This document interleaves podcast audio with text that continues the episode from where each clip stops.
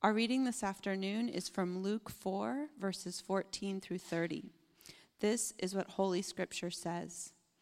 And Jesus returned in the power of the Spirit to Galilee, and a report about him went out through all the surrounding country. And he taught in their synagogues, being glorified by all. And he came to Nazareth, where he had been brought up. And as was his custom, he went to the synagogue on the Sabbath day, and he stood up to read. And the scroll of the prophet Isaiah was given to him. He unrolled the scroll and found the place where it was written The Spirit of the Lord is upon me, because he has anointed me to proclaim good news to the poor. He has sent me to proclaim liberty to the captives and recovering of sight to the blind, to set at liberty those who are oppressed, to proclaim the year of the Lord's favor. And he rolled up the scroll and gave it back to the attendant and sat down. And the eyes of all in the synagogue were fixed on him. And he began to say to them, Today the scripture has been fulfilled in your hearing. And all spoke well of him and marveled at the gracious words that were coming from his mouth. And they said, Is not this Joseph's son? And he said to them, Doubtless you will quote to me this proverb Physician, heal yourself. What we have heard you did at Capernaum, do here in your hometown as well. And he said, Truly I say to you, no prophet is acceptable in his hometown. But in truth I tell you, there were many widows in Israel in the days of Elijah, when the heavens were shut up three years and six months, and a great famine came over all the land. And Elijah was sent to none of them, but only to Zarephath in the land of Sidon, to a woman who was a widow. And there were many lepers in Israel in the time of the prophet Elisha, and none of them was cleansed, but only Naaman the Syrian. When they heard these things, all in the synagogue were filled with wrath. And they rose up and drove him out of the town and brought him to the brow of the hill on which their town was built, so that they could throw him down the cliff but passing through their midst, he went away. The grass withers and the flower fades, but the word of the Lord endures forever. Thanks be to God.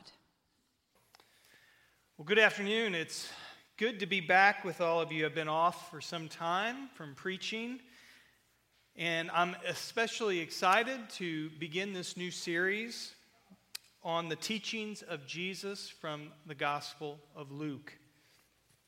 I mentioned last week, if you were with us, uh, if you're interested in knowing what the passage will be each week, I encourage you to friend me on Facebook. I'll be um, committed to posting a, a few uh, items throughout the week leading us up to the sermon so that you'll come having at least some sense of what we're going to talk about and hopefully it'll encourage you and edify you in this time. I prayed for you this week. I prayed that you would experience a deeper knowledge of God's love today. So let's see if God answers that prayer. We are diving into the Gospel of Luke. Luke is one of the four Gospels that you'll find at the beginning of the New Testament. And the Gospels are books focused on the life death, and resurrection of Jesus Christ. An interesting bit of trivia about Luke is this it's the longest gospel, not by chapters, but by verses. And in fact, Dr. Luke, who is the largest contributor to the New Testament, wrote not only Luke in Acts. So if you combine those two books, uh, you have 2,157 verses compared to Paul, who is second on the list with 2,032 verses. So Luke is an important author to read and understand, obviously, in the New Testament. And he writes with an agenda in mind. And that agenda seeks to answer two questions Who was Jesus, and what did he accomplish? Now, our passage this morning is Luke's answer to those two questions Who is Jesus and what did he accomplish? And what's fascinating about this story in Luke 4 is that you find a version of it in Matthew and in Mark, but not at the beginning of Jesus' ministry. It's later on. Only Luke decided to put this story at the beginning of Jesus' ministry. Why? Well, it, it's because Luke wants to introduce you to Jesus right from the start, and he wants you to know from the very beginning who he is and what he plans to do. Now, you have to have your Bible open to see this, which I encourage you to do so you can follow along. Uh, you'll notice your translation may have a heading right above verse 14. It says something like this Jesus begins his ministry. That's where our passage starts, the beginning of his public ministry. And verses 14 and 15 tell us that Jesus had been teaching throughout Galilee. Now, I want to show you this simple map. This will give you a sense for where we are geographically in the story. You'll notice uh, the northern part of the map, there's the Sea of Galilee. It's north of Jerusalem. That's where Jesus uh, begins teaching. Uh, throughout that region, gaining a reputation, and everyone is loving it. Uh, we're told in verse 15 that Jesus was being glorified by all. Now, the Greek word there is, was usually reserved uh, for God, referencing uh, glorifying God, but here it's used for Jesus. Jesus is on his way to Beatles level popularity in the area.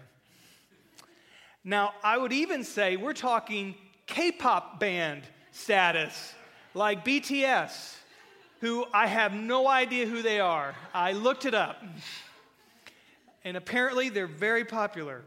Uh, but Jesus is doing the teaching circuit, and everyone's eating it up. We're told in, in verse 16 at this point though, Jesus returns home. He returns home to Nazareth. Now, Nazareth was a rural, smaller village town. Uh, scholars estimate there probably weren't more than 400 people in, in this village. In a small village like this, their synagogue most likely was a private room in a home that had been modified for a service. So we're talking about a small intimate service. It would have included prayer. It would have included two scripture readings. One would have come from God's law, the Torah. The second would have come from the Old Testament prophets. And that's where Jesus begins his reading. We're told in verses 16 and 17 that he, he goes up and he's given the scroll of the prophet Isaiah. Now, they didn't have books in Jesus' day, they had scrolls. So, this slide gives you an idea. I mean, this is a modern day scroll, Hebrew scroll of the book of Isaiah, but it gives you an idea of what Jesus had to do. He had to open it up, unroll it, and find this portion of the Word of God. And he cites here in the passage Isaiah 61 and also makes an allusion to Isaiah 58.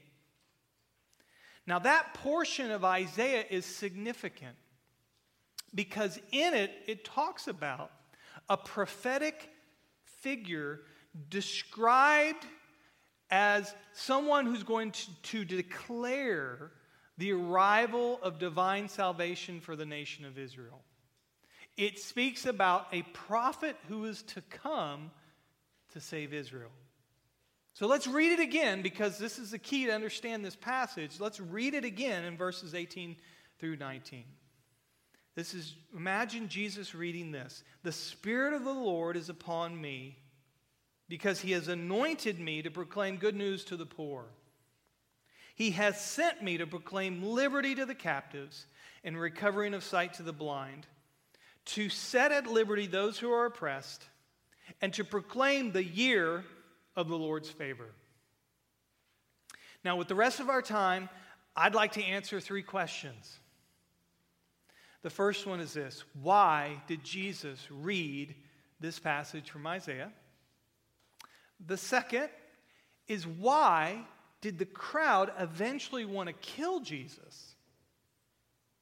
And third, what difference does it make for us today? So that's where we're going. So, first, why did Jesus read this passage from Isaiah? Well, we're told that rumors were spreading uh, about Jesus throughout the region, and we can imagine people whispering to one another, trying to find an answer. Who, who is this guy?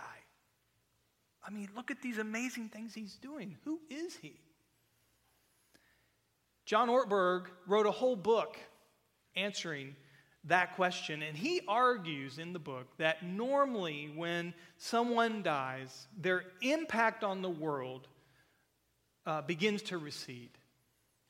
But Jesus' impact was greater a hundred years after his death than during his life.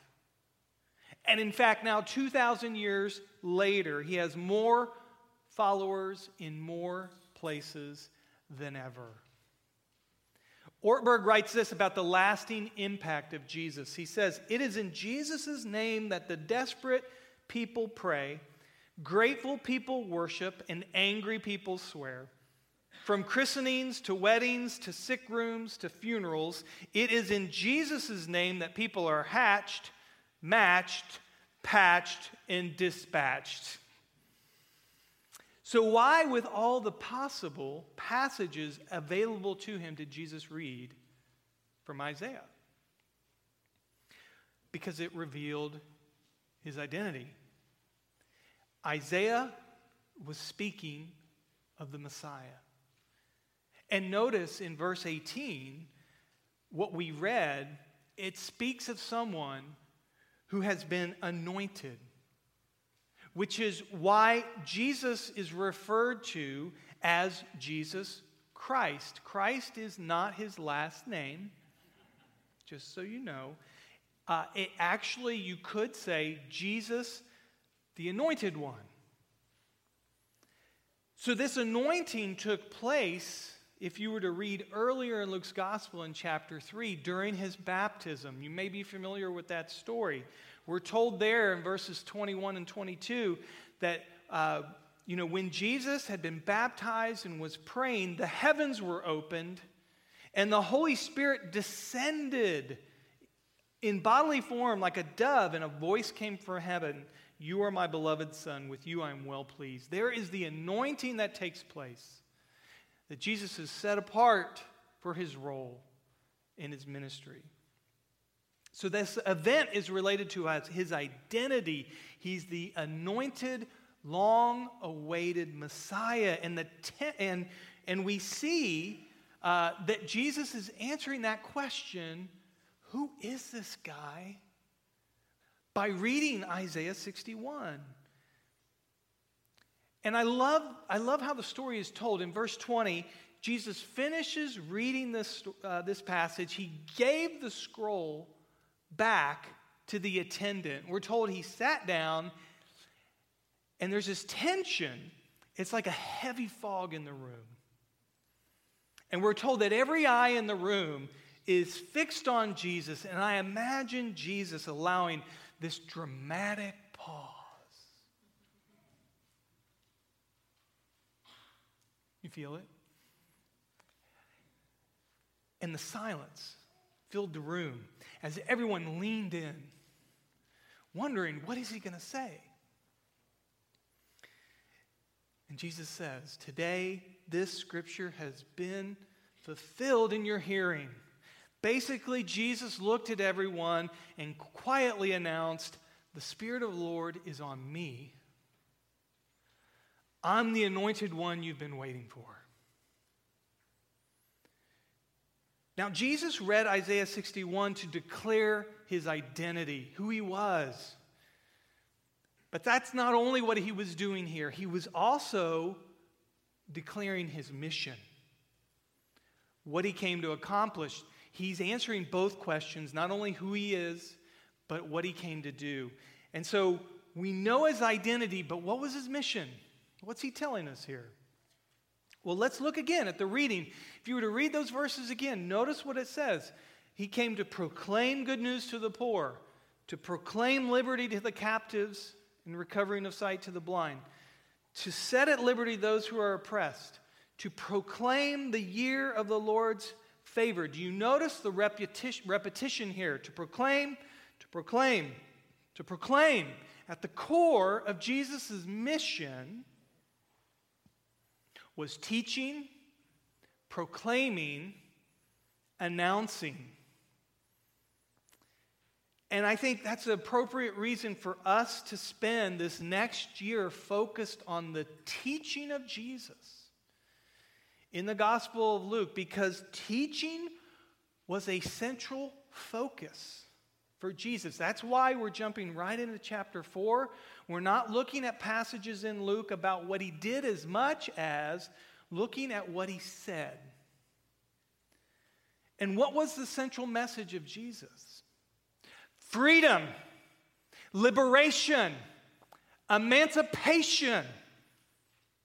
That's what Jesus came to do. And who is his focus group? Who is his target focus group? Who is he trying to reach?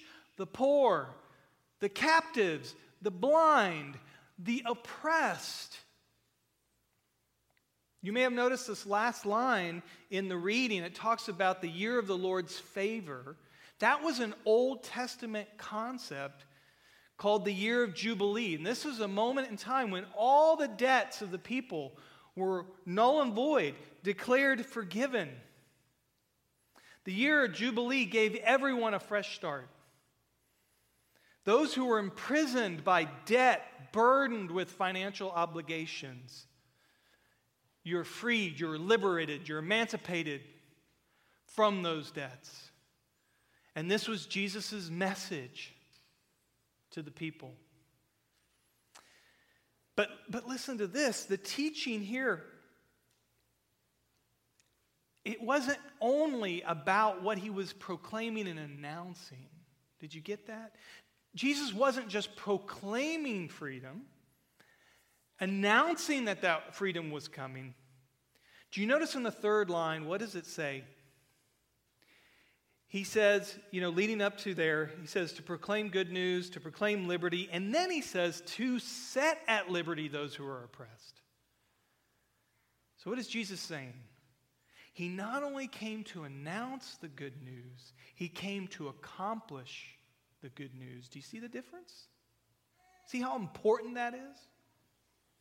He came to actually liberate the oppressed, to give sight to the blind to free the captives. This is where Jesus Christ separates himself from so many other religious leaders and teachers. The Buddha, for example, left his teachings, left his example for you to follow, for you to learn from how to live a good life, how to be a good person. And that, my friends, is what other religions offer you wonderful teachings about how to be a good person, amazing examples to follow, and how to live a selfless life. And that can go a long way in helping a lot of people. I want to live in a world with a lot of people trying to do that and having some success in doing that. But what if the set of rules and stories and pithy sayings aren't enough? What if looking at the examples of good, moral people doesn't cut it? Because you realize your problem is deeper than a lack of information or because you've had a bad example set for you. Jesus offers you something more. Maybe this illustration can help reveal the difference in what I'm trying to say here about what Jesus is announcing versus what other religions might offer you. Imagine you're in a burning building, you're trapped on the top floor. The firefighter stands on the ground and shouts instructions on how you can try to put out the fire and get out of the building. And perhaps he even grabs a tool and shows you how to use it. And let's just take this illustration to its extreme here. But The firefighter even climbs up the ladder and gets in the room next to you and shows you how to do it. Friends, that's what other religions offer you. Unfortunately, that's what many churches and Christians try to convince you is at the core of the Christian faith. And it's not. It's not. Jesus climbs the ladder, grabs you, and brings you down to safety. That's what Jesus is announcing here in Luke 4. So that's the answer to our first question. Jesus read from Isaiah 61 to reveal his identity and his mission. Now let's go to the second question. Why did the crowd want to kill Jesus? Well, they didn't at first. Did you notice that? I mean, in verse 22, they spoke well of him. They were marveled. Uh, they marveled at him. Were like, this is amazing. We know this guy. I knew him when he was this young, and look at him. Famous, doing miracles, a great teacher. This is good news. You see, Jesus was announcing the very thing that every Jew hoped for. Because Israel was under Roman occupation. Uh, the Jews saw themselves as the poor, the oppressed, the captives. You see, they saw themselves as the ones the Messiah would come to liberate, to free. So this was wonderful news for them. So they're ecstatic, especially since they heard of all the miracles Jesus had done in Capernaum. And Jesus refers to that in verse 23. Jesus knows they're look, they want fireworks. They want him to perform. They want to see his power. They knew something was different about Joseph's son. They knew something was special about him, and they're ready to storm Jerusalem. They're ready to kick the Romans out. They're like, let's do it, Jesus, let's go. And then Jesus had to go and ruin it by clarifying his mission using two illustrations from the Old Testament, two stories from the Old Testament, I should say. The first from the life of the great prophet Elijah. Now, there was a famine, many widows in Israel who needed help. And Jesus says, But Elijah was sent to help, help out a vulnerable, exposed widow from Sidon. In other words, she wasn't a Jew. The widow wasn't one of God's chosen people. She wasn't a part of the in crowd. See the problem? And then Jesus refers to the story from the life of the great prophet Elisha. A time when there were many lepers in Israel, and Elisha helped a rich, powerful man, Naaman, a Syrian. Again, not a Jew.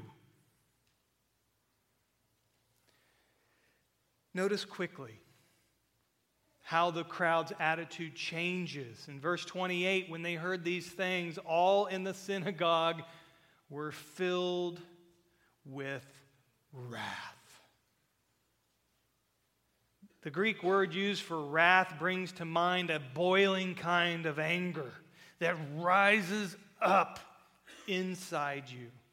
These people were spitting mad. So mad, so furious, they wanted Jesus dead. Why? I think it's difficult for us to understand the ethnic prejudice that the Jews had for Gentiles. Um, it's certainly a part of this anger. It's part of what's going on here. I mean, Gentiles are subhuman, they're not worthy. Uh, and these people could not abide the idea that God would show mercy and favor towards the Gentiles, that God would send the Messiah to rescue them as well. They were the problem. So this was extremely offensive so offensive, they're ready to kill Jesus. And eventually they did. But not here. Not in this story. They tried. That's how the story ends, verse 29 30. But it wasn't the right time. And so Jesus just walks right through the crowd. Um, you know, we don't see this kind of thing very often, I think, in our circles, this kind of prejudice that's so extreme and so intense. Um, I think, unfortunately, we're seeing some of it in our country today, and, it, and it's heartbreaking and sad. Um, but I don't think that's where we find ourselves in this story. I think the place we find ourselves in this story where we can identify is here. It's in the desire to control God. Because I think that's actually at the very core of the issue. Um, it, it's the very core of what makes the, the crowd so angry. Jesus refused to do things the way they wanted him to do it. Jesus had a different agenda, a different mission. And it was a mission that was in direct opposition to their agenda and their mission. And I think everyone in this room can identify with that struggle.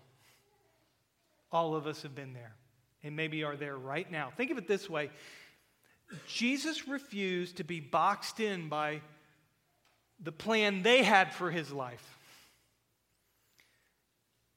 And I think the same can be true of us. We want to box Jesus in. You think you know what God needs to do for you. But God's vision for you is so much bigger than you could ever imagine and so much better. You have a checklist of items you want God to do for you. You have a plan for your life of how things are supposed to pan out. And you're sitting here today and you are spitting mad. You are angry because God isn't following your plan. Your heart is bitter, it is foul. And it's not that you're ready to kill Jesus, but you're certainly close to turning your back on him. Because you're asking the question what's the point? He's not doing what I want him to do. So, what's the point?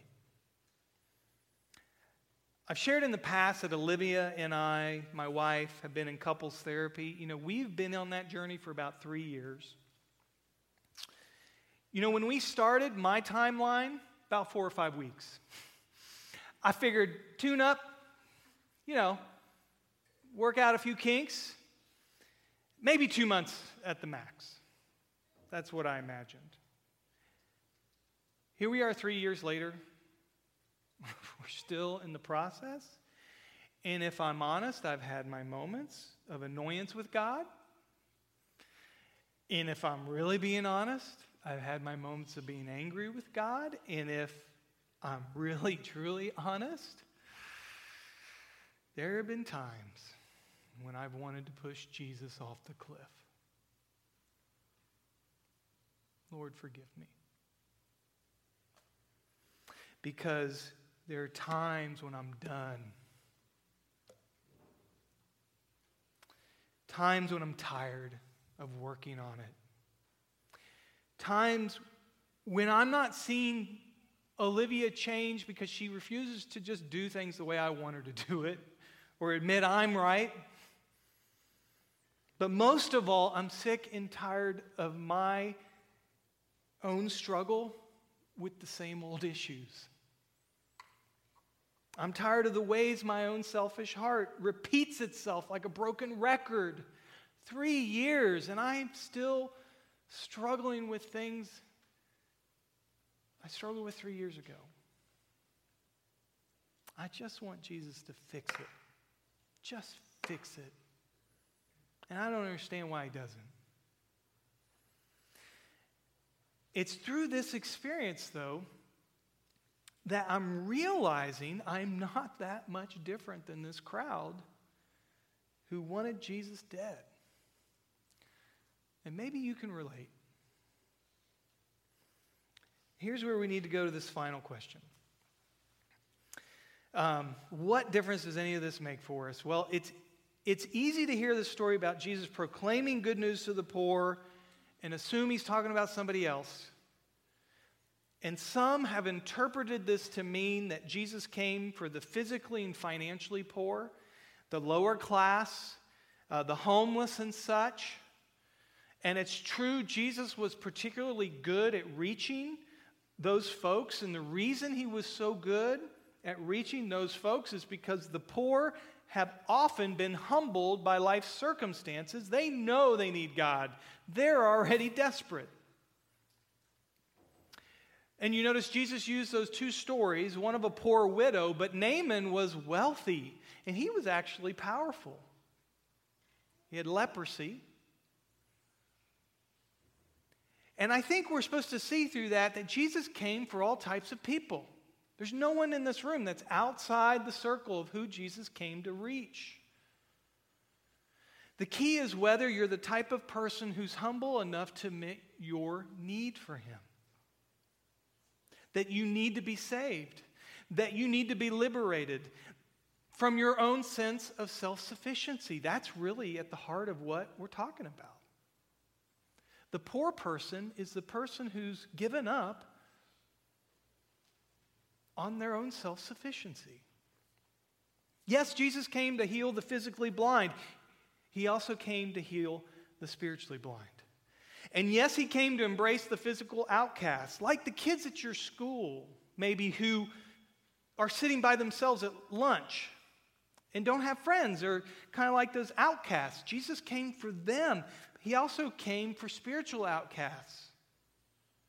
For those who feel rejected and feel judged and don't have community, don't have friends.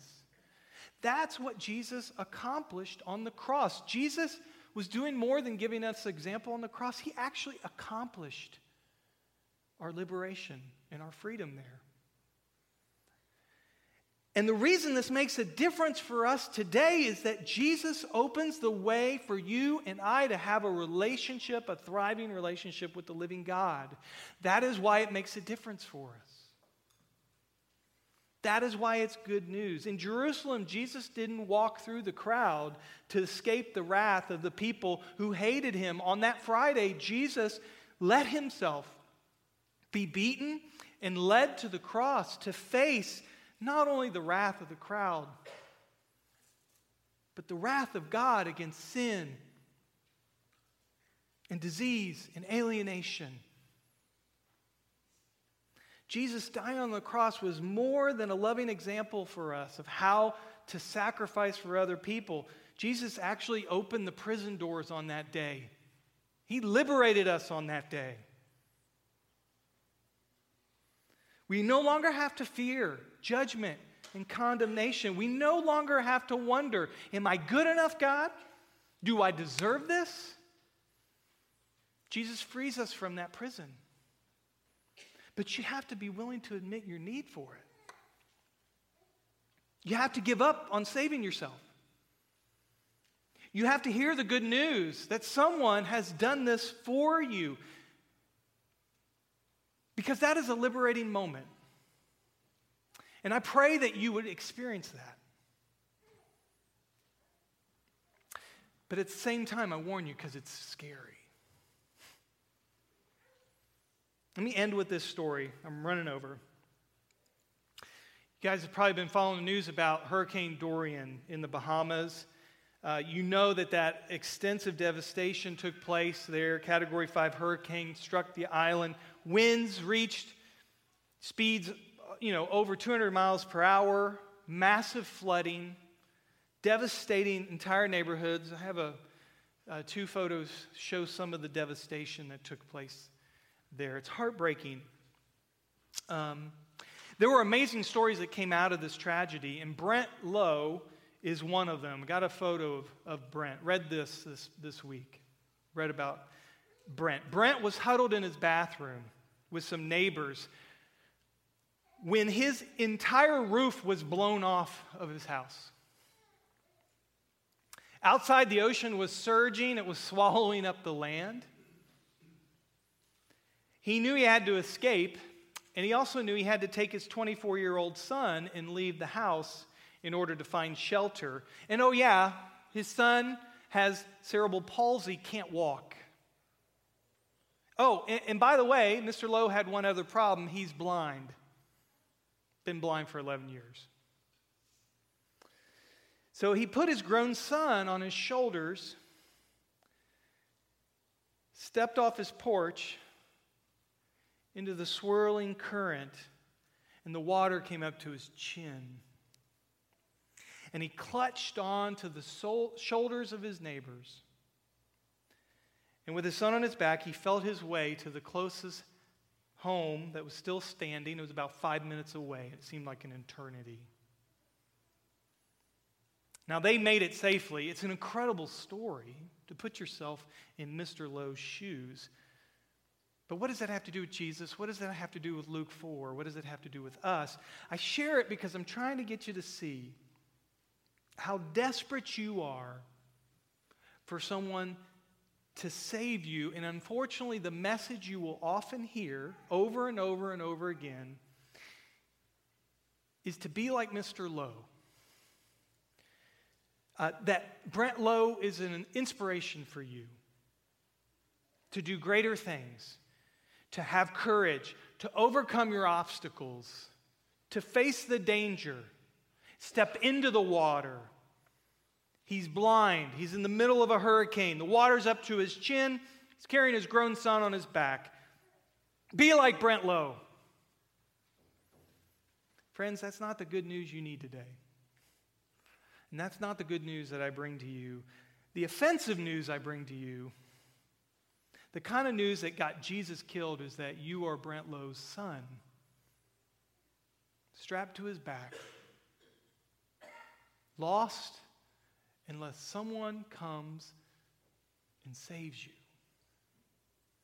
And I invite you today to that person who is Jesus. Let me pray for us.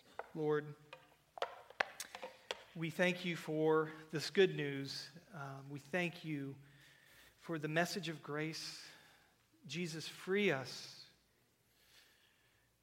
from the, the prisons, the jail cells that so often lock us in and take our hearts captive and our minds. And Allow us to live in the freedom you offer us. Jesus, thank you for what you accomplished for us on the cross. And may we, in this time of taking the Lord's Supper, celebrate that and know and taste your goodness and be encouraged by it. I pray in your name. Amen.